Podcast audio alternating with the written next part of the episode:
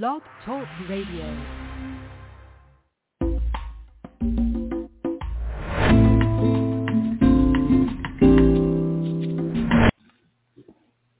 Hi, everybody. This is uh, Silvio Canto in Dallas, uh, Texas, on Thursday, May the 11th, and welcome to our welcome to our commentary.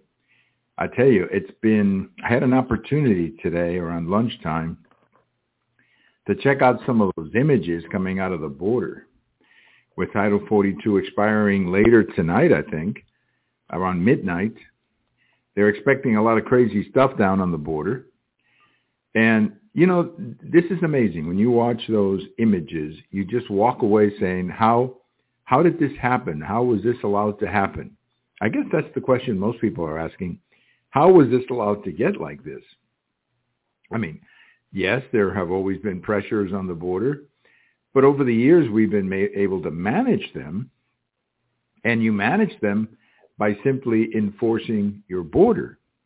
You don't have to write new new laws; we already have them but you simply, you know, make sure that there is, you know, some some some, uh, some kind of order on your border. I mean, that's just essential. Uh, essential that you have some kind of a stable situation so that you greet people or meet people on the border and you have a system that uh, is orderly and works for the best interest of the United States and, of course, the migrants, uh, who I'm going to assume that most of them are trying to come here for a better life. I don't hold that. Uh, I don't hold that against them. But what we are watching and what I saw today at lunchtime and uh, just a few minutes ago, I, I took another peek at the TV and saw something similar. It's just crazy stuff. I mean, this is chaos. And this is on the Biden administration. That's nothing else. This is on the Biden administration.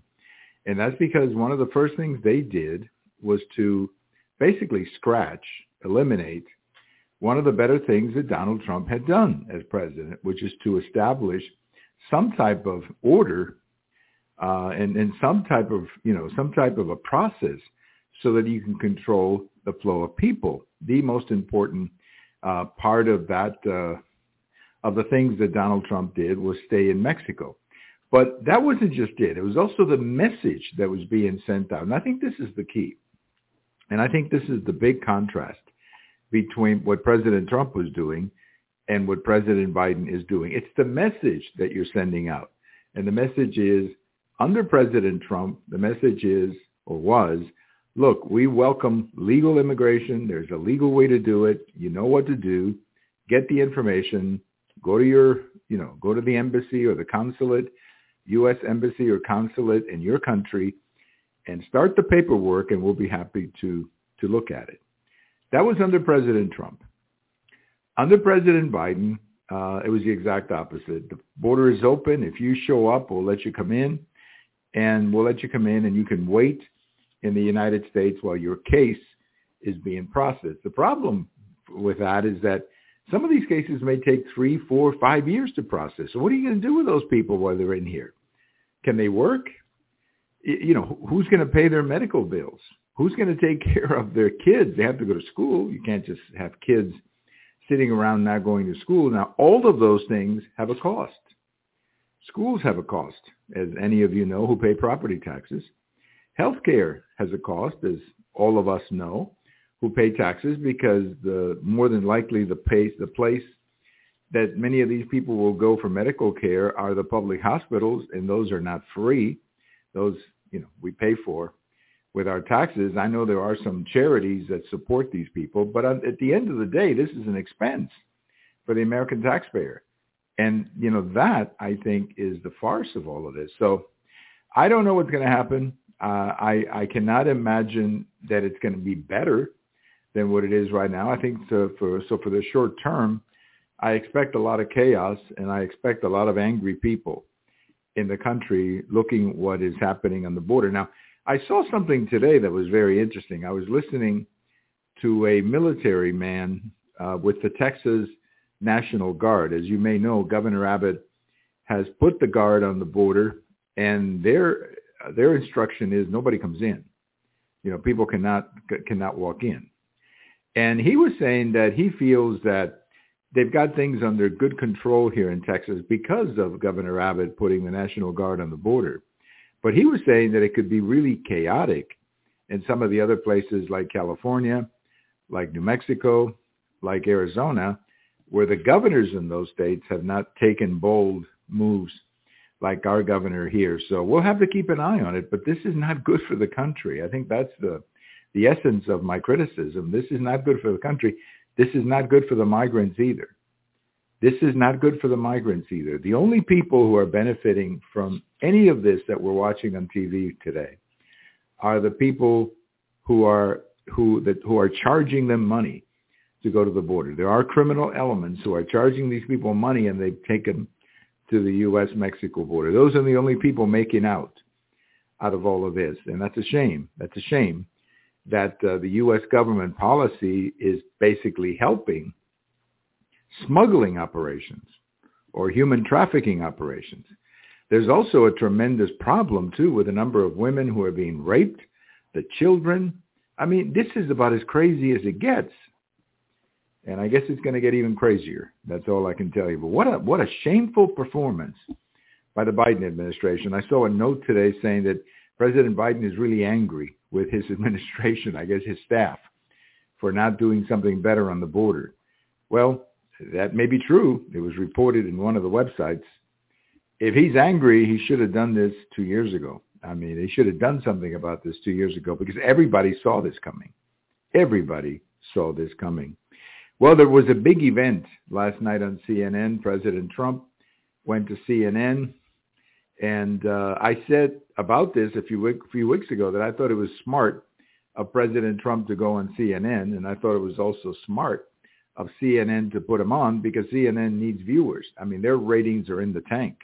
So they need something to get people to watch that network. And obviously, putting Donald Trump is always going to guarantee an audience, uh, no matter what network he goes to. But I, I thought the big problem last night was that it was marketed as a town hall, meaning people get to ask questions. But for much of the night, the lady who was the moderator kept arguing with Trump. You know, she kept like contesting him, challenging him about this or this or this or that. And and I just thought that was bad. That was bad. Uh, because what she should have done is she should have said, look, he's here to answer your questions. Let's just go right down the line and everybody asked questions. Nobody saw that program to see the moderator get into debates with Donald Trump about this or that. The other thing, too, that uh, I think the CNN people really missed the boat is that if you're going to have a town hall to a Republican audience, uh, you know, with a Republican candidate, don't start bringing in a lot of topics that Republicans are not interested in. Uh, don't start asking questions about 2020 or January the 6th or this trial with this lady in New York. That's not what the Republican voters are interested in. I would I would argue that's not what most voters either party are interested in when you have inflation and the economy and the border crisis and everything else going on. But this lady moderator, I think her name is Collins, Kaitlan Collins, decided to get really cute and start arguing with President Trump. And I think he just, you know, destroyed her. I really do. And it's not me saying that. If you look at all the reviews of this town hall meeting, um, everybody, even people who hate Donald Trump, say that he came out looking pretty strong in this uh, in this town hall meeting. Now, the real question, of course, I know Republicans love it when they see this Trump on television, you know, beating up the media. I know reporters uh, beating up reporters. I know that uh, Republicans love that. The question is, how do independents react to that? And I think that's the key. That's what we don't know. Because I, as I've said many times before, the biggest enemy that Donald Trump has is Donald Trump. He could actually be the only one who could defeat him. Uh, cause, and that's just the way it is because his personality is abrasive uh, to many people who just don't like his personality. It's not so much his uh, opinions or his policies. I actually think his policies, especially in retrospect, look better and better all the time. The border we just talked about, energy policy. I mean, the, the country was much better off under under Trump's policies than under Biden's policies. But nevertheless, there is a personality factor there that a lot of independents don't like. And that came out last night. And I know that uh, the Republican audience was cheering But the question is, will independents cheer? And that's the big question. Now, maybe some independents are going to look at him in 2024 and say, you know, the economy is so bad, the situation is so bad, things are so crazy, everything is upside down. I'm going to vote for Trump because I want to go back to his policies. Maybe some will, some will. But there is that chance that the Trump that we saw last night, effective and, you know, getting the, a good reaction from Republicans, that that Trump will actually lose the election because parts of the country don't like that personality of Trump. I know that's not what you want to hear, but I'm telling you something that I believe quite firmly. I, you know, we have to win the next presidential election. I mean, to me, that's a must. We, the Republicans have to win in 2024, and they got to pick up the Senate and keep the House. So we have to make sure that we put our best people on the front because it's going to be a tough election. We can win it, but we got to put the best candidates.